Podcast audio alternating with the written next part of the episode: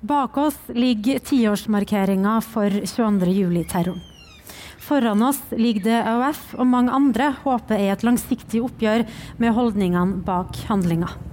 Velkommen til Adressasamtalen her under Olavsfest, Eskil Pedersen og Ove Vannebo. I dag så er du Eskil kommunikasjonsdirektør i Santander Norden. Og Ove, du er advokat i Kluge advokatfirma. Og så må vi legge til at du også representerer Arbeiderpartiet i, i bystyret i, i, Oslo, så du er ikke helt ute av uh, politikken. Eskil. Men uh, for ti år siden uh, så leda jo dere hvert deres ungdomsparti, AUF og FPU, den sommeren høyreekstrem terror ramma Norge. Og jeg tipper alle som sitter her eh, i Kirkehagen eh, og hører på, alle som ser det på adresse.no, og, dere som lytter på P2, alle husker hvor vi var den dagen. Men for deg, Eskil Pedersen, så er det ikke snakk om et minne om hva du tenkte da du fulgte drama på TV. Du var ikke i Syden et sted og fikk plutselig en uh, eh, SMS fra noen i Norge. Du var der. Er det mulig for deg å å trekke fram én ting fra terrordøgnet som preger deg mest i dag? Altså Det døgnet rommer jo veldig mange minner, og veldig mange vonde minner. Og jeg tror også mye eh, på, en, på, en, eller annen måte har kanskje også fortrengt. Eh, men, men, hvis jeg skal gi to eksempler da, eh, som, som, sitter veldig i meg fortsatt, så er det jo klart at Eh, etter å ha vært på Sundvolden i mange timer sammen med overlevende og, og berørte, eh, så husker jeg fikk beskjed om at jeg måtte prøve å få meg, få meg bitte litt søvn. Um, og jeg kom på et hotellrom og jeg tror jeg lå nede i 20 minutter før jeg fikk en telefon om at jeg måtte komme ned igjen. Og uh, da gikk vi inn i et rom um, hvor det satt um, veldig mange mennesker. Um, og det var de som ikke hadde fått uh, tak i sine barn, uh, fått, fått, svar ennå. Fordi da skulle politiet ha en pressekonferanse uh, rett etterpå hvor de skulle si at det var 80 drepte, som var det tallet de, de, kom med den kvelden. Og det fortalte politiet, og jeg satt i det rommet. Og det hylet som da var i det rommet, den lyden, en, var en forferdelig lyd som, som sitter i meg. Og det var kanskje først da man virkelig forsto dimensjonen av denne katastrofen. Og så var det litt senere enn det, hvor eh, jeg satt sammen med ledelsen eh, i AUF, eh, hvor jeg fikk den første trusselen den kvelden, hvor det sto Ring sykehuset, det er ikke slutt. Gud signe kongen. Og det var noe med den ordlyden som, som traff veldig, og som, og som, var vond. Og vi ble da flytta til et, et, rom med politibeskyttelse på det hotellet. Eh, og det beskriver både hvordan eh, den dimensjonen og den, den eh, dimensjonen av den sorgen som traff så mange den dagen, men også det som skulle prege oss i mange år som fulgte. Nettopp at uh, hatet var ikke slutt da gjerningsmannen ble arrestert. Men så da, etter å ha opplevd det smerte, hørt det smertehyllet og fått den trusselen, og det var jo mye frykt og usikkerhet rundt hvordan situasjonen var, så møtte jo presten ikke kort tid etterpå. Eh, og det er sikkert flere enn meg som husker det bildet av deg, som sitter alene eh, ved et lite bord i en eh, hvit genser med svarte striper. Mm. Og så sier du ordene 'Vi skal tilbake på Utøya'. Mm. Hvordan var det å si det så kort tid etter dere hadde flykta derfra i dødsangst? Vi satt i, med AUF-ledelsen og, og, noen eldre AUF-ere som hadde danna litt sånn beskytt, beskyttende støtte for oss eh, i, i, timene før denne pressekonferansen. Og vi snakket om hva jeg skulle si. Og det var Anniken Huitfeldt som sa Og så må du si 'vi skal tilbake på Utøya'. Og så har jeg beskrevet det før at eh, eh, kroppen min reagerte fysisk på det. Jeg tenkte dit skal jeg aldri igjen. Men så var det hjernen min som forsto at det var riktig å gjøre. Um, uh, og, og, jeg har hørt mange AUF-ere som satt og så den pressekonferansen som beskrevet den akkurat samme opplevelsen. Uh, men det var ikke lett å si det. Uh, budskapet på den pressekonferansen var at AUF ikke skulle kunne trues bort fra våre standpunkter og bort fra våre arenaer. Og at vi skulle tilbake på Utøya. Og eh, det er klart at det var, det var, ikke lett å si, men, men det ble jo et um, det ble jo et mantra for oss i, i årene som fulgte. En, eh, en misjon uh, som, som, vi kunne jobbe, jobbe for. Um, så Sånn sett var det også meningsfullt. Og, og, og jeg vet at det er mange AUF-ere som har beskrevet at et lite sånn gnist av håp ble tent av den ideen. Uh, og det var jo selvfølgelig viktig. Ove Vanebo, du uh, var jo medlem av et helt annet uh, parti. Du leda FPU. Du var jo da selvfølgelig ikke på, på Utøya. Kan du fortelle litt om hvordan du opplevde den dagen? Hvor var du da du hørte om eksplosjonen i Oslo? Ja. Ehm, jeg husker eh, den dagen veldig godt, eh, men hadde naturligvis et helt annet utgangspunkt siden jeg da satt og eh, snakket med folk på Stortinget. Og det første som jeg da husker skjedde, var at det var et voldsomt rykk eller risting i hele bygningen. Og på det tidspunktet så var det jo ingen som hadde noen forutsetninger for å vite hva som har skjedd. Så vidt jeg husker, så ble det vel egentlig bare lagt merke til. Og så satt jeg da med jeg tror det var Jon Georg Dale og, og Himanshu Gulati bl.a. fra eget parti. Og eh, det var bare noe man la merke til. Eh, og så etter hvert så begynte jo nyhetsoppslagene å vise at det var en eksplosjon. og da gikk de første ryktene på at dette var en gasseksplosjon eller noe lignende. Og av den grunn så var det vel egentlig ingen som i utgangspunktet knytta det til et terrorangrep.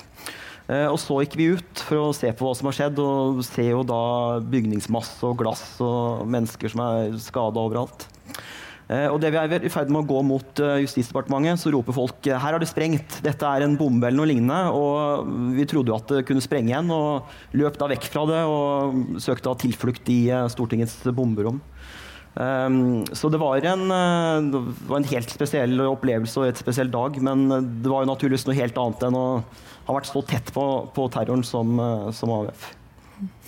Og så eh, gikk det jo eh, noen timer, og så kom de første meldingene fra, fra Utøya. og etter hvert så, så, ble det jo klart, klart, hvor Det ble ikke klart hvor forferdelig det var før en god stund etterpå, men man begynte å skjønne at det her det var mer enn en, eh, enn en enkelthendelse. Det ble satt i, i sammenheng med, med, terroren, og vi skjønte etter hvert at det var mange som var skutt. og eh, du jo møtt, hadde jo møtt mange av dem som var der i politiske debatter, i skoledebatter osv. Husker du hva, hva, slags tanker du gjorde etter hvert som uh, det ble klart uh, hva det var som hadde foregått der? Ja. Um, da de første meldingene begynte å komme, så ble det jo først formidlet uh, via en del sosiale medier. Um, så vidt jeg husker, så begynte folk å skrive noe på Twitter i retning av at ikke ta kontakt, ikke ring, det er noen som angriper. Um, og igjen så syns jeg det er ganske fascinerende å se i ettertid hva, hva man først trodde. Fordi det jeg husker spekulasjonene gikk på, var at uh, dette kunne være en eller annen person som var veteran fra en eller annen krig eller noe lignende. Og uh, det fremsto jo som det skulle være bare et par skudd på Utøya. men det var jo selvfølgelig noe man tok veldig på alvor. Men etter hvert så ser man jo da bilder komme inn. Vi får stadig beskjeder også via ulike omveier. Og så begynte jo tallet etter hvert å tydeliggjøres. Eh, det jeg husker da, var at eh, det var to eh, egentlig litt forskjellige, men samtidig beslekta følelser. Da. Altså det, ene var jo at etter hvert så skjønte jeg at dette er jo mennesker jeg har møtt. Som nå kan være drept. Og kjente jo da på en voldsom tristhet. Eh, og det andre var et ganske sånn stort ubehag. For det er jo jeg tror det er veldig vanskelig å ta inn over seg også i dag hvor brutalt det var. ikke sant? Der er det en fyr som, som går uh, amok og dreper små barn. Um, prøver å ta livet av store deler av det politiske Norge. Det er jo helt ekstremt. Så jeg tror kanskje at selv ikke i dag så har jeg egentlig tatt til meg hvor, hvor alvorlig dette egentlig er. Fordi det er, ja, jeg tror det er vanskelig å ta til seg hva som egentlig skjedde. Og etter uh, pågripelsen som skjedde uh, eh, 22.07, så uh, tok det jo ikke lang tid før navnet Anders Behring Breivik begynte å svirre. Det ble jo senere også bekrefta at det var navnet på terroristen. Mm. Og det navnet hadde jo du hørt før? Ja. Um, I starten så tror jeg ryktene gikk på at det, det skulle være en nazist fra Hønefoss eller, eller noe sånt noe. Um, men så begynte navnet hans å dukke opp i forskjellige fora hvor man diskuterer og spekulerer. Og da var det første jeg tenkte, var at det, dette navnet har jeg hørt før et sted. Men så klarte jeg ikke helt å plassere han. Og så mente jeg da å huske at han hadde vært et eller annet sted i Oslo FPU eller diskutert, eller hva det var. Uh, og da jeg begynte å kontakte folk som hadde adgang til medlemslister, og, og lignende, så var det vel egentlig veldig få som egentlig klarte å koble han uh, på den måten. Men så fant jeg ut at denne personen har vært veldig aktiv i diskusjonsfora osv. Det viste seg jo også at jeg hadde, hadde diskutert med han. altså sånn helt uh, Um, mer vanlige politiske ting. Eh, det var vel støtte til kultur og narkotikapolitikk og den type ting. Uh, men i starten så, så, var det veldig overraskende, fordi det var ingen som tok denne klare linken da, til, til, hvem han egentlig var. For allerede 23.07 så ble det jo bekrefta av Fremskrittspartiet at han hadde vært medlem av både Frp og FpU. Han hadde også hatt verv i uh, ungdomsorganisasjonen som du da var leder for. Hva, husker du hva som raste gjennom hodet ditt da? Uh, ja. Uh, det er jo uh, igjen selvfølgelig sånn at det er mange følelser som går gjennom hodet og kroppen i den type situasjoner. Men jeg tror det sterkeste var igjen et sånt voldsomt ubehag. Altså Her er det en person som du kanskje har møtt eller diskutert og til og med vært i samme organisasjon som. som da står bak et av de mest grusomme overgrepene i, i norsk historie. Uh, og det, det, kjente jeg da som en, et sånt veldig stort uh, hva skal jeg si, sånn flommende, overveldende uh, En slags kvalme, egentlig. Det var, var, min første reaksjon da. Mm. Tenker du i dag, for dere har jo gått gjennom det han skrev i diverse forum og sånn. Mm. er det noe dere burde ha plukka opp? Noe dere kunne ha gjort annerledes som organisasjon? Det har jeg tenkt mye på. Um, og jeg tror nok det korte svaret er, er nei. Um, og grunnen til det er at um, uh, vi lasta jo da ned alt av diskusjoner som hadde vært i disse foraene vi hadde adgang til, og la dem ut. og uh, Stort sett så var det egentlig ganske helt normale ting. Så var det et par meldinger som var, var mer pussige, uh, vil jeg heller si, enn en, hva skal vi si, alarmerende. Da var det at ja, han hadde hørt via via uh, om at Al Qaida planla et eller annet. Altså det virka som noe sånn helt fjernt ryktebasert innhold. Um, så jeg tror nok det er lett å være kanskje etterpåklok i dag, men uh, der og da så tror jeg nok det er vanskelig å, å si at man uh, kunne gjort noe eller burde grepet inn. Men det er jo klart at man tenker jo på det. Altså Som ungdomspartileder så, så, er det jo noe som gnager, og man begynner å lure på kunne jeg gjort noe annerledes. Eskil Pedersen, husker du eh, hva du tenkte da du eh, hørte at eh, gjerningsmannen hadde vært eh, FPU-er? Altså, For å være helt ærlig, eh, når du spør sånn, så klarer jeg ikke å huske når jeg en gang fikk eh, vite det. fordi det var ikke det var, det var ikke det vi hadde tid til eller kapasitet til. Det var jo vi sto midt i, en, uh, midt i dette grusomme, grusomme som hadde skjedd. Det handla om å bearbeide sine egne traumer og sorg. Uh, prøve å uh, redde stumpene av en organisasjon. være med og, og, ta et ansvar for at Norge kunne samle seg etter det som hadde skjedd. Så, så nei, det, det, husker jeg faktisk ikke. Um, Eh, jeg tror det tok en god stund før vi fikk rom til den type følelser og, og, og tanker om, um, om um, ja, holdningene og, og ja, den tilknytningen til Fremskrittspartiet. Og, jeg må jo også si, vi kan komme lenger, sikkert mer inn på det, men, men for meg har aldri den, den tilkoblingen til Fremskrittspartiet vært, vært så veldig viktig. Um, ja. Ja, for i, eh, i boka 'Utøyakortet', eh, som eh, Snorre Valen har, har, skrevet, så forteller du bl.a. om det første sentralstyremøtet i eh, Arbeiderpartiet etter eh, terrorangrepet. Um, det står beskrevet at du var, at du var sint, mm. uh, og så forteller du, og nå siterer jeg fra, fra boka Eh, jeg var forbanna over at han hadde vært medlem der. Jeg sa på den andre sida av veggen der, som jo var de gamle lokalene til Fremskrittspartiet, hadde han sittet og hatt vorspiel. der og da, var, husker du hvorfor det var, det var noe som du tok fram der, i det sinnet som du kjente på da? Vi møttes i august til det første sentralstyremøtet jeg var på etter 22. juli. Og det var en uh, lang diskusjon uh, om hva dette gjorde med Norge. Uh, hva dette gjorde med oss som parti. og, og um, hva veien videre var. og det var det første stedet. Da hadde vi altså vært i, i, begravelse på begravelse. Vi hadde hatt minnemarkeringer. Vi hadde Eh, tatt vare på uh, og, og, og, samlet alle de som, som, var berørt av dette. Så dette var første gang vi som parti kom sammen for å um, uten presten til stede ventilere.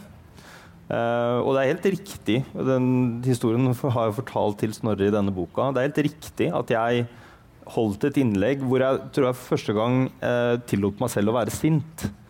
For da hadde vi vært uh, da hadde vi snakket om kjærlighet, og vi hadde eh, vært veldig verdige i, i en måned. Og da var jeg sint. sint over at dette hadde rammet oss. Sint over at jeg allerede da begynte å oppleve at det ikke var en interesse i samfunnet om å dykke ned i holdningene og, bekjempe, og, være med å bekjempe de holdningene. den debatten hadde, hadde liksom ikke kommet, og jeg, og jeg var overrasket over det.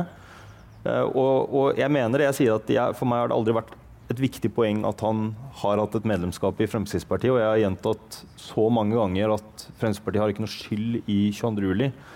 Eh, men, men, det er klart at, um, at, uh, at, at, jeg også kjente på et sinne over at, um, over uh, han hadde vært Og det var mye vi ikke visste da, på det tidspunktet også, men at han hadde Eh, vært med i et, eh, i et parti som eh, i en del av disse verdispørsmålene er motpolen vår, og at ikke det at det ikke da var, var noen interesse for å diskutere holdningene, det, det, det kjente jeg på. Ja, for det sinnet som du forteller at du endelig da, fikk gi uttrykk for uh, i det sentralstyremøtet, det, det, så vi jo ikke så mye til i offentligheten. Heller ikke i, i tida etterpå. Hvorfor ikke? Nei, jeg har tenkt mye på det at um, uh, det var jo, uh, det var jo ikke sant? Vi, vi, skulle komme sammen i kjærlighet og ikke hate. Jeg sa det selv i Rosetoget noen dager etterpå at vi, våre unge ble ikke drept for at vi skulle hate mer jeg trodde på det da, jeg tror fortsatt på det. Men det er klart at når du eh, opplever det som skjedde 22.07, som menneske, men også for meg som leder for en organisasjon som har blitt utsatt for dette, eh, så er det klart at du også blir sint. Um, og eh, vi skulle være verdige etter 22.07. Vi fikk så mye skryt for at vi var så verdige, og det blir en selvoppfyllende profeti. Da må vi også være så verdige. Um, og så er det helt klart at um, det begynte å vokse et sinne uh, blant overlevende og etterlatte. Og det kommer da til uttrykk da. Men, men, men, men, i årene, eller i tiden etter, i et lengre perspektiv, og i årene etter, så tror jeg jo den selvoppfyllende profetien om at vi skulle være så verdige, gjorde at vi, vi ble heller ikke tillatt etter hvert å også være sinte. Jeg, jeg opplevde det sånn at når dere fikk skryt for å være verdig, så lå det i undertekst hvis dere gjør noe annet nå, så er det uverdig. Ja. Mm. For etter uh, lokalvalget i, uh, i 2011 uh, så, så, var det i hvert fall tilløp til, til litt av den debatten vi har sett i år, og som vi skal snakke mer om, om etterpå. Men da deltok du på LOs eh, konferanse på Gol, Eskil, og så holdt du en tale som førte et voldsomt politisk eh, rabalder. Eh, hva var det du ville oppnå med den talen? Det, det, var en lengre tale hvor jeg snakket om uh, hvordan vi bekjemper uh, høyreekstremisme, ekstremisme, hat, rasisme. Uh, hva vi som samfunn må gjøre for å ha det måte, sterkeste vernet mot at det som skjedde 22.07 kan få skje igjen. Så Det var en lengre tale om mange ting. Hvordan vi må engasjere mennesker i sivilsamfunnet. Hvordan politiske partier må, må, må, jobbe med disse spørsmålene. men det var jo også der jeg første gang snakket om ytringsansvar, dette begrepet om at hva politikere sier særlig, de som har en talerstol, er med på å forme debattklimaet vårt, forme holdninger. og at og Jeg, jeg syns jo den dag i dag det ikke er så radikalt, men, men at, at, politikere bør snakke sant. Prøve å, prøve å roe gemyttene framfor å splitte. og at det bør være noe alle partier gjør. Inkludert Fremskrittspartiet. For det er klart at I det parlamentariske systemet vårt så, så, mener jeg det er ikke så kontroversielt, kontroversielt, å si at Fremskrittspartiet er de som i disse verdispørsmålene rundt innvandring f.eks. kanskje er de som har den hardeste retorikken. Så det var en appell også til Fremskrittspartiet om det. Men det er klart at uh, det ble jo uh, i stor grad, eller i hvert fall av Fremskrittspartiet, tolket som et, uh, et forsøk på å si at Fremskrittspartiet hadde et ansvar for 22.07. Og det, men jeg var det motsatte av det. Altså. Ove Vannebo, husker du hva du tenkte etter den talen? Ja. Jeg tenkte at uh, her er Eskil virkelig på bærtur, altså for å være, være ærlig. Um, jeg, kan, jeg, kan, egentlig forklare hvorfor jeg tenkte det da, og så jeg, skal jeg prøve å nyansere det litt. Um, litt sånn i etterpåklokskapens lys og hvor vi er i dag. Um, jeg tror noe av utfordringen var at Eh, for det første så, så, var det nok eh, noe uklart hva ytringsansvar innebærer. Eh, og det man skal huske at det sa også Jens Stoltenberg. Også Jens Stoltenberg ble bedt om en kommentar hva mener du om det Eskil sa. og Da sa også Jens Stoltenberg at det, ja, nei, det kan være noe der, men, men, det er nok litt for uklart at jeg kan på en måte gå god for det. da. Um, og så tror jeg nok at uh, noe av uh, mitt syn på det, og grunnen til at jeg mente at uh, dette var å gå litt galt av sted, var at Eh, jeg oppfatta nok som at det skulle innebære kanskje noe mer. Eh, også fordi AUF i en del tilfeller hadde eh, kritisert noen av mine partifeller for å ha gått for hardt ut. Så jeg oppfatta det nok som at her skal man på en måte legge mer lokk på, på, debatten og ikke snakke om de vanskelige temaene. Um, og det mener jeg jo for så vidt i dag også, at uh, jeg syns det er viktig at man skal snakke åpent om uh, kontroversielle emner. At uh, jeg tror at man er best tjent med Kanskje også være veldig tydelig i debatter om hva man mener, og øh, ikke på noen måte legge skjul på hva man tenker. Uh, men så er det jo klart at uh, det er jo også sånn at man kanskje får piggene litt kjapt ut. Og det jeg er enig med Eskil i, og som jeg kan godt si i dag, er at jeg tror ofte at politikere blir veldig opptatt av at her skal man spisse budskapet, fremfor da også kunne diskutere emnet. og så ender det da med at man går mer i vranglås om hva som har vært sagt. Eh, og så kan det hende også at man uttrykker seg på en måte som gjør at eh, ordbruket tar mer i fokus enn tematikken man ønsker å belyse.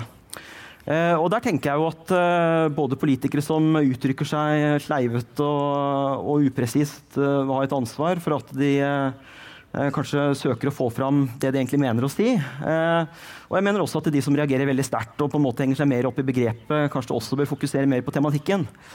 Uh, og hvis det er sånn at uh, man med ytringsansvar tenker at uh, ja, folk må jo da stå, stå, til rette hvis de da uttrykker seg klønete og får korrekt for det, så er det jo helt uproblematisk. Um, og jeg tror nok at Hadde dette kommet opp i dag, så ville det nok vært en litt annen diskusjon rundt det. og igjen, Det betyr jo ikke at jeg, jeg er fullstendig enig i det Eskil sier, og, men jeg, jeg, tror igjen at jeg ville nok møtt det med litt større nysgjerrighet i dag. og kanskje også prøvd å finne ut ok, men hva, hva, mener jeg er kjernen i dette som kan være riktig, og hva mener jeg er, eh, bringer debatten galt av sted, da, og som kan gjøre at det blir vanskeligere å snakke om kontroversielle temaer. Men det med Du nevnte det å få piggene uh, ute. Hvordan henger det sammen med uh, at det var Det var jo i november mm. i 2011. hvordan påvirka det debatten at det var Eskil Pedersen som hadde overlevd terroren og, leva, og leda organisasjonen som hadde blitt angrepet, at det var han som sa det. Mm. Altså, det jeg lurer på er, Var det mulig for dere i Frp da å skille det fra hendelsene 22.07? Altså uten å føle at dere ble, fikk skylda? da? Ja, altså jeg, jeg, Det jeg tror, da Og igjen, dette blir jo uh, i veldig stor grad spekulasjon fra min side. Eh, men det jeg tror eh, på en måte kanskje hang litt igjen eh, i debattklimaet, er jo at så vidt jeg husker, og her får Eskil eventuelt korrigere, så, så var det slik at Eskil anmeldte Christian Tybing-Gjedde for en eller annen uttalelse han hadde om noe Det var sikkert knytta til innvandringspolitikk tidligere det året. Eh, og så husker jeg jo også veldig godt at eh, veldig mye av disse diskusjonene om da særlig islamistisk terror, som hadde vært aktuelt tidligere, der hadde f.eks. Eh, Martin Henriksen, som var Eskils forgjenger, sagt at nei, vi skal ikke bruke begrep som radikal islam osv.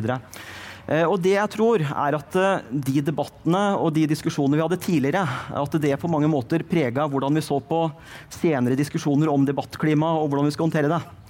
Eh, så jeg tror nok at det var mer det som hang igjen, enn at det var en direkte link til 22.07. Uh, og så tror jeg nok også at vi uh, i dag ser, og særlig i kjølvannet av diskusjoner som har vært i år, at en del AUF-ere har følt at de ikke har hatt et godt nok ytringsrom. og at det, det, er mange som har følt at de ble blitt satt alene og ikke har kunnet uttrykke det de mener. Um, og det er jo noe som man antakeligvis kunne tatt større hensyn til da. Um, så kanskje er noe av feilen at man da ikke tok 22.07 i betraktning da man begynte å diskutere dette. Ja, altså eh, Jeg er jo helt enig med OI at, uh, at man skal kunne diskutere kontroversielle temaer. Um, og Eh, I mange spørsmål i innvandringsdebatten så er jo f.eks. Arbeiderpartiet og Frp vært enige om en del politiske ting. Og, mm. og, og, og er, jeg er for ja, at man skal kunne diskutere eh, kontroversielle temaer. Eh, så, og politikere er jo gode også på å misforstå hverandre litt med vilje. Um, fordi eh, når jeg snakket om og appellerte til dette med ytringsansvar Jeg er ikke opptatt av det ordet i seg selv, det var bare et begrep for å prøve å Uh, Nei, for Det ble jo framstilt som du skulle være en slags overdommer. Ja, mm. ikke sant? Uh, men, men, men, men, det begrepet i seg selv er ikke det viktige her. Men, min appell handlet jo om um, at politikere skal være forsiktige med konspirasjonsteorier, uh, nøre opp under vi og dem osv. Og, da er vi inne på noe helt annet enn kontroversielle temaer. Da er vi inne på Uh, når, når, det, når, det, snakkes om, om, korstog, når det snakkes om snikislamifisering, den type begreper, Eh, som, som, jeg eh, er mye mer bekymret for i, i, i samfunnsdebatten enn når vi diskuterer f.eks. innvandringspolitikk. Eh, men det som jo ble debatten i årene etter, det var jo at og det, var mange som bidro til det. Pressen bidro også til det. Det som ble debatten Eh, etter 22.07, var jo at det var om å gjøre å få fram mest mulig kontroversielle, ytterliggående holdninger og stemmer i samfunnsdebatten. For da ville eh, trollene sprekke i, solen, og så ville alle se at det var galskap. Og så var det ikke det som skjedde. Eh, tvert imot har vi sett at eh, høyreekstreme miljøer har økt i styrke. Det sier, eh, eh det sier PST. og vi har sett at hatet på sosiale medier har flommet over, som har resultert i at mange samfunnsdebattanter, eh, om det er overlevende fra Utøya, kvinner, minoriteter, eh, syns det er vanskeligere å, å være, med, være, med, i debatten. Det er, det er arven etter ti år, eh, eh, ti år etter 22.07. Og den debatten har vi kanskje fått på, inn på et litt nytt spor i år. Det var jo det vi jeg opplever at vi forsøkte å snakke om den gangen for, eh, for eh, ja, ni år siden, ti år siden, um, og som da kortsluttet. Deler du den analysen, Ove, om at uh, det var en tanke da om at uh, trollet skulle sprekke i sola, og det, mm. og det, gjorde det ikke, og derfor var det kanskje feil? Mm. Uh, både ja og nei. Uh, jeg tror at det er uh, altså det, det, ene er at det er nok litt, litt ulike hensyn som man søker å ivareta her. Og så er, er, det også sånn at altså jeg, jeg, vil, jeg, vil, svare egentlig i dele svaret mitt i to. det ene som, jeg, som, man kanskje har overvurdert, og jeg tror, tror Eskil har et poeng, er at Eh, jeg tror det har vært vanskeligere eh, å eh, på en måte få, få satt en stans for en del radikale ekstreme meninger. Der tror jeg nok at vi har vært litt for naive ved å tro at dette på en eller annen måte skulle kanskje avta. Eller at hvis man lot alle få, få slippe til osv., så, så ville det på en måte kanskje få dem til å endre mening. Eller at det var mulig å ha en slags sånn opplyst samtale med en del ekstreme aktører. Der tror jeg nok at det har vært en for stor grad av naivitet. Det tror jeg. Eh, men samtidig så er det jo også sånn at eh, når man skal vurdere hvor ille det er, så var det svenskene sier, altså da man måtte jamføre. Og En ting man kan merke seg, er jo at antagelig så har jo Norge langt færre høyreekstreme miljøer enn f.eks. Sverige. Og da kan man jo kanskje si at kanskje har man ikke klart å bli kvitt det. Og det ville jo antageligvis også vært ganske fantastisk om man hadde klart det. Og det ville kanskje også vært litt utopisk å tro det. Men det man kan antageligvis hevde, og der eh, mener jeg også at det sikkert kan underbygges med noe forskning, er at eh, kanskje har eh, den mer åpne debatten vi har hatt i Norge, også redusert noe av problemet i forhold til andre land. da. Så igjen, ja, vi har kanskje vært naive ved å tro at folk vil endre seg hvis du diskuterer det, men samtidig så tror jeg også at vi har håndtert det mye på en god måte, og bedre enn Sverige f.eks. Du hører på Adressa-samtalen under eh, Olavsfest, som eh, vi arrangerer i samarbeid med Litteraturhuset i Trondheim. Temaet er 22. juli, og gjestene er Eskil Pedersen og Ove Vannebo. Og eh, Pedersen, En fersk studie fra Senter for ekstremismeforskning de viser jo at så mange som én av tre nordmenn i varierende grad er enig i påstanden om at Arbeiderpartiet har slått politisk mynt på terroren. Samtidig så har jo du vært inne på at eh, mange AUF-ere har holdt tilbake i frykt for å bli angrepet for å gjøre akkurat det. Mm. Og hvordan, hvordan, henger det sammen, sånn som du ser det? Nei, det henger jo ikke sammen, um, for å si det sånn. Men uh, Nei, det, det, gjør meg jo veldig trist at én av tre mener vi har uh, spilt politisk mynt. Eh, og andre tall fra den, den CRX-forskningen er jo beskriver jo hvordan uh, folk f.eks. Uh, definerer hva som skjedde 22.07. Uh, ganske stor forskjell i de ulike partiene. Um, eller blant de ulike partienes velgere. Um, uh, som også forteller noe om at ikke vi ikke har en felles kollektiv hukommelse av hva, hva, hva 22. Uh, var. Men det, det, skal vi kanskje komme inn på litt senere. Men nei, det gjør meg trist at uh, så mange mener det. fordi hvis det var noe vi gjorde det vi kunne for å unngå, så var det jo nettopp uh, å slå politisk mynt. Også i, i en bok som kom tidligere i år, uh, som beskriver uh, Arbeiderpartiet og, og 22. juli og i, i, i detalj, så er det jo bl.a. en historie om hvordan vi f.eks. diskuterte i Arbeiderpartiet om kunne vi dele ut roser i valgkampen etter rosetoget. Roser har vi delt ut i alle valgkamper og, og er Arbeiderpartiets symbol, men vi var så redde Eh, for at, for at, eh, folk skulle oppleve at vi uh, slo politisk mynt på kjønn. Ja, fordi det var rosetogene? Ja. ja. Vannebo, hva tror du er grunnen til at uh, såpass mange nordmenn mener at uh, Arbeiderpartiet har slått politisk mynt? Nei, noe kan jo selvfølgelig bunne ut i at man mener at alt Arbeiderpartiet gjør, er galt. Altså, jeg, jeg tror jo det er et Eh, stort antall nordmenn som vil tenke det. At sånn, uansett hva Arbeiderpartiet mener og sier, så, så vil det være galt. Uh, uh, og så tror jeg nok at altså i, i, mitt hode så er det jo egentlig ikke noe direkte galt i å vise til en terrorhendelse hvis man skal mene noe politisk. Også det at Uh, man sier at ok, men dette innebærer at man må kanskje se er det noen ekstreme miljøer man skal ta mer tak i. Uh, skal man styrke beredskapen? Skal man få på plass flere tiltak? Uh, det tenker jeg jo, altså Man kan jo på en måte strengt tatt si at ja, da, bruker, altså da, da trekker man dette inn i en politisk kontekst. Men jeg tenker jo at det er jo helt naturlig. Og så Hadde det vært sånn at et islamistisk angrep hadde rammet Norge, så ville jo helt sikkert Frp, Høyre og, og alle partier eh, sagt at eh, nå har dette skjedd, det viser dette og dette og dette. Og det får de følgende at vi skal få på plass disse og disse tiltakene. Det tenker jeg helt naturlig. Eh, når jeg tenker at noen snakker om å slå politisk mynt, så er det mer at man si, sånn, misbruker det på en eller annen måte til å til å si, overdrive det eller ja, lage noe, noe, som er helt unaturlig. Og det, det, det, det er i hvert fall ikke min opplevelse. Jeg syns ikke at vi er der. Men uh, igjen, for å svare på det du sier, så tror jeg nok at uh, det kan være det. At noen tenker at så lenge man har nevnt terrorangrep og snakket om politikk, så er det å slå politisk mynt på det. Og så er det det med at uh, jeg tror noen bare misliker Arbeiderpartiet uansett.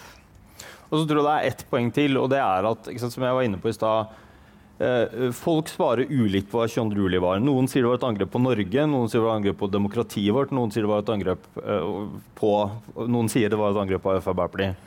Men det er ganske mange som ikke sier det siste. Uh, og det er klart at hvis, hvis din virkelighetsforståelse er at 22.07 var et angrep på demokratiet, og så begynner Arbeiderpartiet AUF uh, noen år etter, når, de, når, vi får litt mer selvtillit uh, til å stå opp og si det vi faktisk eh, vil. som vi kanskje ikke, Den selvtilliten hadde vi kanskje ikke den første tiden. Når vi da begynner å si at dette var et målrettet angrep på Arbeiderpartiet, da tror jeg at en del av de som tenker nei, dette var et angrep på demokratiet, føler også at vi slår politisk munn på det. Og dermed er desto viktigere at vi nå eh, i løpet av den tiårsmarkeringen som har vært, eh, har vært tydelige på eh, i, ikke bare fra AUF og Arbeiderpartiet, men fra alle ungdomspartier og, eh, og, og gjennom mediene også, vært tydelige på, på hva 22. juli faktisk var. Hvorfor er det så viktig?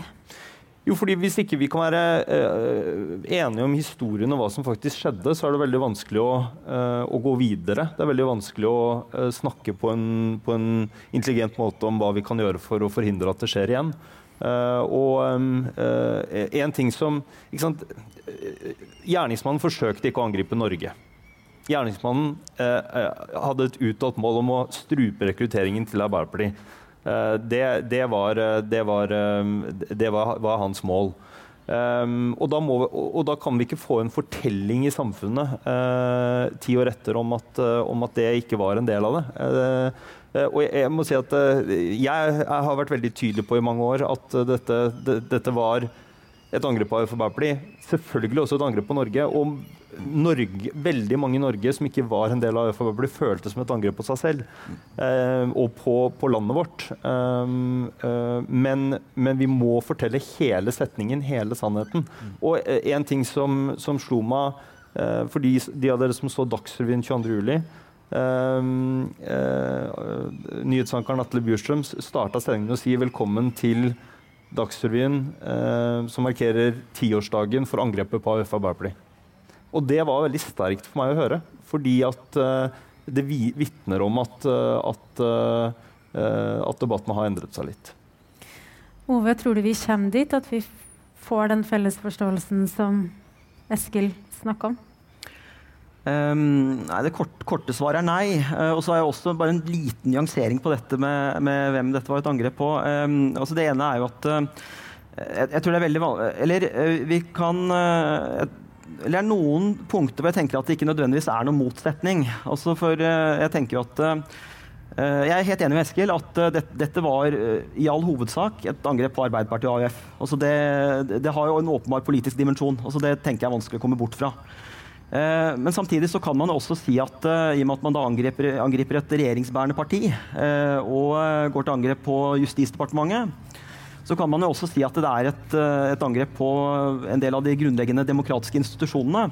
Så jeg ser nok ikke en så klar motsetning. Eh, men eh, jeg tror kanskje det kan sies tydeligere. Altså at dette først og fremst var et angrep på Arbeiderpartiet og AF. Og så tror jeg også at eh, når man ser på dette litt i ettertid, så eh, var det jo sånn at mange av oss uttrykte oss nok på den måten at dette er et angrep på demokratiet, dette er et angrep på oss alle. dette er et angrep eh, på, Eller vi er alle AUF-ere. Det var jo også en frase som ble veldig hyppig brukt da. Eh, og i hvert fall for min del, for jeg, jeg, tror nok jeg sa noe i den retning eh, for ti år siden. Eh, men for min del så har jeg aldri tenkt på det som en slags sånn apolitisering av angrepet. Eh, da jeg uttrykte det, og da mange andre uttrykte det, så tror jeg nok vår tanke var at eh, denne uttrykksformen det er en måte å solidarisere oss med AUF på, ved å si at Eh, vi står sammen med AUF, og angriper dere AUF, så er det også et angrep på oss. Det tror jeg var en, en nyanse som har gått tapt der. Eh, men så er det klart at eh, når vi ser i ettertid at det kanskje er noen som prøver å dyste den dimensjonen ned, så tror jeg igjen selvfølgelig at det er rom for å påpeke at dette har åpenbart politiske elementer. Noe annet ville jo vært oppsiktsvekkende å, påstå. Hva tenker du rundt det? At det å si vi alle AUF-ere, det var et angrep på demokratiet, er å øh vise ekstra solidaritet til Arbeiderpartiet og, og AUF? Jo, jeg, jeg, forstår det perspektivet. Uh, og, altså, jeg tror selv jeg sa i min pressekonferanse 23.07 vi er alle AUF-ere. Uh, så, så, og det er klart at statsministeren, altså Jens Stoltenberg og, og, jeg og AUF var, var, var Vi følte det var riktig og, og jeg mener det er en veldig viktig verdi når et lite land angripes på den måten her med berørte fra alle deler av landet at vi kommer sammen på tvers av politiske skillelinjer. Eh, og jeg vil ikke arrestere noen som sier at dette er et angrep på Norge. Jeg er helt enig. Men hvis, hvis du ikke har resten av delsetningen med, så, mm. så blir det ikke sant. Uh, og, ja. og, som du uh, var inne på i sted, Eskil, tiårsmarkeringa har jo ført til fornya fokus nettopp på at det her var et angrep på AUF og Arbeiderpartiet. Og ikke minst økt fokus på ideologien uh, bak.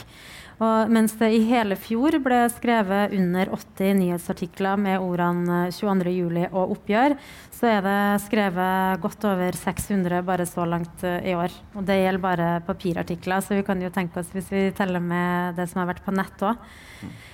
Hva tenker du Eskil, er det, som, det viktigste som har kommet ut av debatten eh, som, har, som, har, vært i år? Det viktigste jeg vil si to ting. Det ene er jo dette at vi eh, er helt tydelige på den hele og fulle sannheten om hva det var. At, at dimensjonen om at han eh, prøvde å hadde et uttalt mål om å strupe rekrutteringen til Arbeiderpartiet, at den ikke har blitt eh, skjøvet under teppet lenger. Det er en naturlig del av historien. Det er viktig. Og så vil jeg jo si at, at det at vi kanskje har kommet til en større enighet eller forståelse av at vi ikke har gjort alt rett i, når det gjelder å snakke om holdningene som lå bak, og den beste måten for samfunnet vårt å bekjempe de holdningene på. Uh, vi, vi, er jo ikke i mål. Jeg vil si debatten nå har startet. Uh, uh, vi, har ikke, vi, har ikke, fullført dette arbeidet nå. Men det at, at jeg opplever at mange i samfunnsdebatten, enten om det er partiledere og politikere, ungdomspartiene ikke minst, eller, eller da, da, folk flest i større grad ser at, at det er ti år etter 22.07., som tok livet av 77 mennesker, uh, så eh, har vi ikke bekjempet høyreekstremismen. Og det gjør vi selvfølgelig ikke en gang for alle. Det er en eh, kamp som alltid må tas gjennom hele vår eksistens. Men, men, men, men det triste er jo at de høyreekstreme miljøene har styrket seg på de ti årene som har gått. Men tror du at det henger sammen med at vi har håndtert 22. juli-terroren for dårlig? At de har styrka seg? Det er, det er, selvfølgelig ikke den eneste grunnen, men en, det, vi ser jo de trendene som har vært i Europa og, og i den vestlige verden over, over flere år, men, men, det er en del av det. Uh, at, uh, at uh, Jens Stoltenberg sa jo, som alle husker, mer åpenhet og mer demokrati, men han sa jo den siste tingen, aldri naivitet. Og jeg vil si at måten vi eh, tok samfunnsdebatten om holdningene, eller måten vi ikke tok samfunnsdebatten om holdningene, men tenkte at her skal trollene sprekke i sola, slipp de stemmene fram. Eh, AUF ble kalt fiender av, eh, av demokratiet, eh, og, og, og, vi trakk oss litt tilbake fra den eh, samfunnsdebatten. Jeg, jeg, jeg, tror vi ikke er enige om at vi, vi, vi, ikke klarte å leve opp til den aldri naivitet. Vi var litt naive i møte med eh, hvordan man jobber mot disse holdningene. og der er det mange som ikke har gjort jobben sin. Eh, men nå opplever jeg at vi, i hvert fall på tvers av det politiske spektrum, og i hvert fall i ungdomspartiene, at det er en helt annen forståelse og interesse av hva man må gjøre, og at man må aktivt delta hele tiden. Ove, fra ditt ståsted, hva er det viktigste som uh, står igjen? Har vi lært? Hva har vi lært i løpet av uh, årets debatt? Um, antageligvis for lite. Altså, det er uh, Jeg tror det er uh, ofte sånn at uh, man, man, man, tenker at nå har vi på en måte funnet en veldig god løsning, eller dette er en måte vi skal gå videre på. og så tror jeg nok at man Etter hvert som man begynner å se, sette seg ned og finne ut hva vi skal gjøre, så tror jeg nok at det ikke er så, så helt åpenbart at, at ting er blitt veldig mye bedre. Men det er noen ting som jeg syns er, er, positivt, og som vi bør lære av. Um, Eh, det ene som er helt åpenbart, er at eh, AUF-erne har eh, blitt etterlatt for alene. Og at en del mennesker som har blitt utsatt for terroren, ikke har fått god nok oppfølging. Det tenker jeg er helt åpenbart. Så tror jeg nok også at det har vært for lite uenighet. Altså, for det er, det er jo klart at det er jo Eh, åpenbart store diskusjoner rundt sånn, hva er årsakene til dette.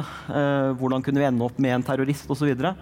Eh, og der eh, tror jeg nok at mye av disse uenighetene har blitt kanskje dyssa litt for mye ned. Eh, og jeg tror også at en del eh, AUF-ere har, har, et behov for å uttrykke det. Og der, der syns jeg det er veldig dumt at vi ikke har fått disse diskusjonene før. For eh, jeg har veldig sansen for at vi får heller få fram uenigheten og få fram hva som er problemet, og så får vi heller navigere oss videre derfra.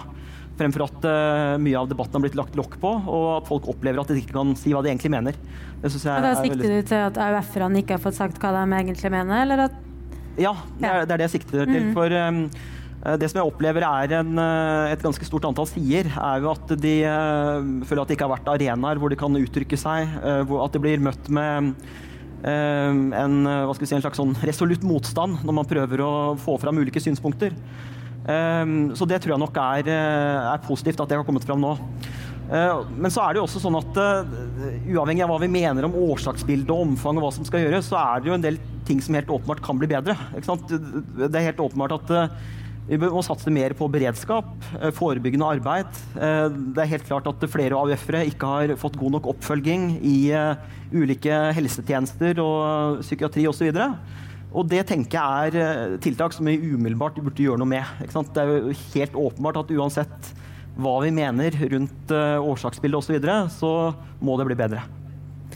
Men det har jo òg vært, uh, særlig etter Jonas Gahr Støre sin uh, tale 22.07., uh, der han bl.a. sa at høyresida har et ansvar for å si, si imot høyreekstreme. Mm.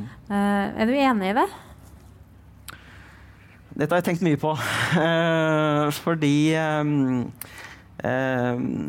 jeg skjønner eh, at debatten kommer opp, og jeg skjønner at eh, det er et perspektiv som folk ønsker å, målbære og, og peke på. Eh, men samtidig så er jeg skeptisk. Og det er ikke fordi jeg er prinsipielt imot det. Altså, jeg er jo åpen for alle gode forslag til tiltak som kan redusere ekstremisme og, og adressere de problemene. Men det er et par-tre par, motforestillinger jeg har. Det ene er at Eh, vil vi akseptere dette andre steder? Vil vi da mene f.eks. i kampen mot islamistisk terror så skal imamer eller muslimer eh, tale oftere imot det og ta opp det oftere? Eh, jeg er ikke sikker på om alle mener at det er riktig, f.eks. Eh, det andre er eh, Vil det virke? Altså Har det noen funksjon? Altså Det man skal huske, er jo at eh, noen av de mest radikale aggressive stemmene i kommentarfelter osv. De er jo ofte minst like skeptiske til Siv Jensen og Sylvi Listhaug, som de mener har svikta uh, i regjeringsposisjon, som de er til det øvrige politiske landskapet. Uh, og så tror jeg man, Når man snakker om høyre- og venstreekstremisme, så legger man for stor vekt på høyre og venstre og for lite plass på ekstremisme. Uh, for det er jo ikke gitt at Eh, det skulle være noe sånn veldig klare slektskap, fordi man da har en eller annen eh, mer tilfeldig forelda høyre-venstre-oppdeling eh, og ansvarsfordeling når det kommer til ekstremisme. Altså, det er jo ikke det er ikke sånn at en vanlig sosialdemokrat vil ha et forhold til væpna revolusjon f.eks eller ha kontakt med, med den type venstreekstreme miljøer. Og på samme måte så tror jeg det er veldig vanskelig å si at uh, er du på høyresida og driver med politikk, så er det veldig naturlig at du snakker til folk som vil styrte demokratiet og mener det er legitimt å ta livet av politiske motstandere. Så eh, jeg tror nok at uh, det har blitt for stort fokus på at nå må vi på en måte finne og løse dette problemet. Og så tror jeg vi må bruke litt mer tid på å finne ut om dette er fornuftig. Hvis dette har en funksjon, så er ikke prinsipielt imot det, som jeg sa, men jeg er litt skeptisk til om det er fornuftig. Ja, Eskil eh, Erna Solberg har jo sagt litt av eh, det samme. Eh, det mangler jo ikke på konspirasjonsteorier om hva hun har tenkt å få inn i armene til folk av chipper og diverse gjennom hennes engasjement for vaksine f.eks. Og at hun er en globalist som samarbeider med Bill Gates og Soros og alt mulig for å ødelegge demokratiet innenfra. Så tror du det hadde hjulpet noe om, om høyrefolk sier fra til høyreekstreme mer enn om du eller Jonas Gahr Støre hadde gjort det?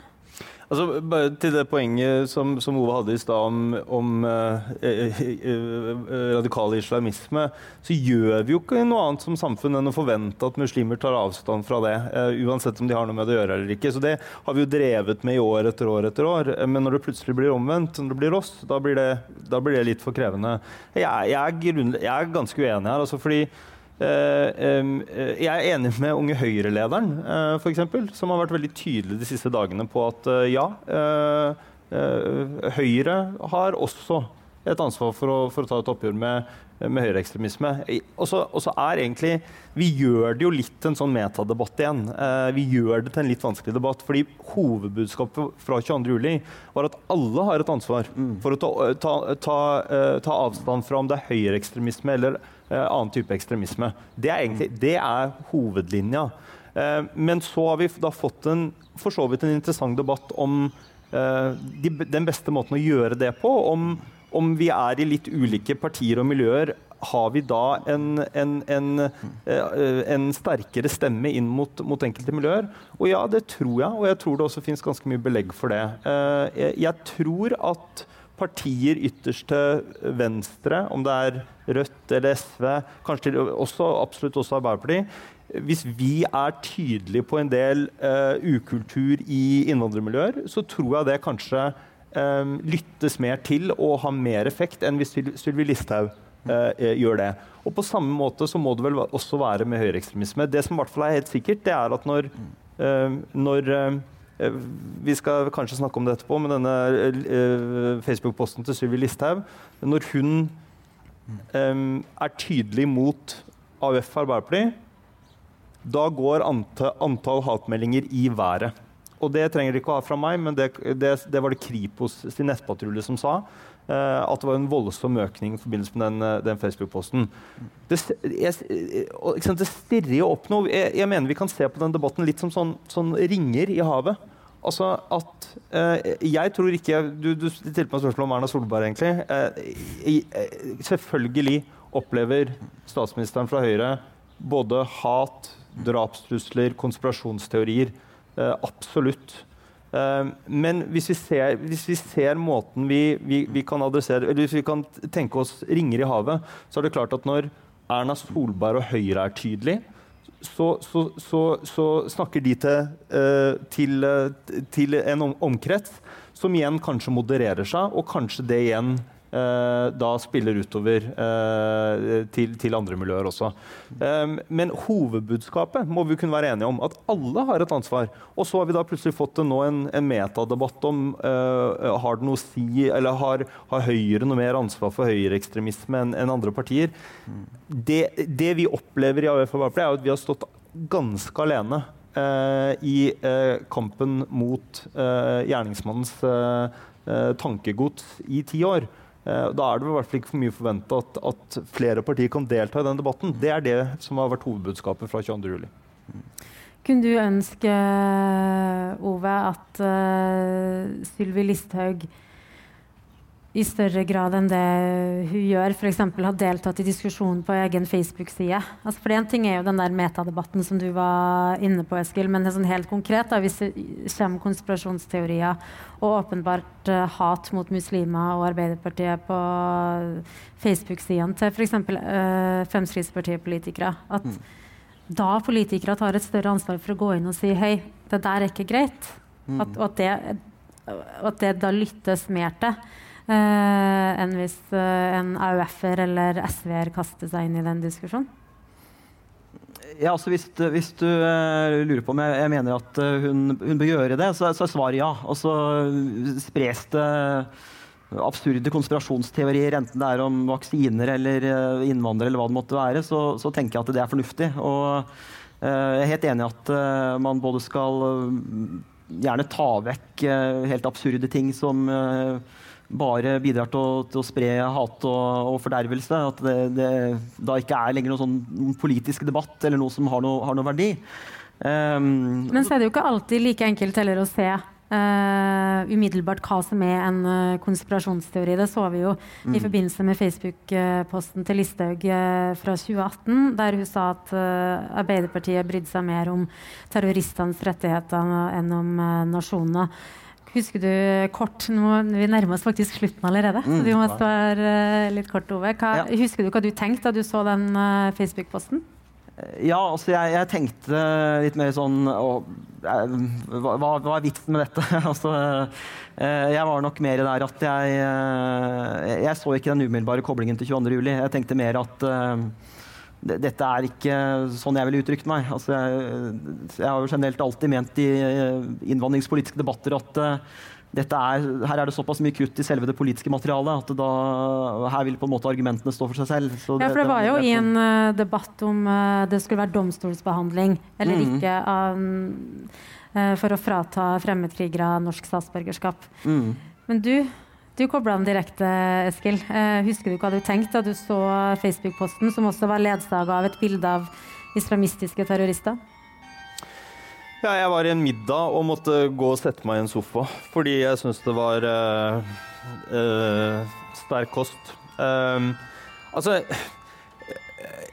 Det jeg ikke klarer å forstå, er at man ikke kobla det til 22. juli. Fordi at uh, her sto det altså at Arbeiderpartiet tar, stiller seg på den siden med terrorister framfor nasjonens sikkerhet. Det eneste partiet som har vært utsatt for terrorisme det syns jeg den dag i dag er vanskelig å uh, forstå at ikke uh, flere så.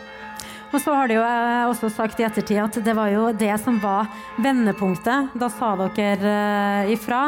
Uh, og Listhaug måtte også gå av uh, som uh, statsråd. Og det var vel også på mange måter startskuddet for den debatten vi har hatt her i dag. Tusen takk, Ove Vanebo, og tusen takk, Eskil Pedersen. I morgen klokka 14 så er jeg, Siv Sandvik, og Adressasamtalen tilbake her i Kirkehagen. Da er tema ulikhet og utenforskap.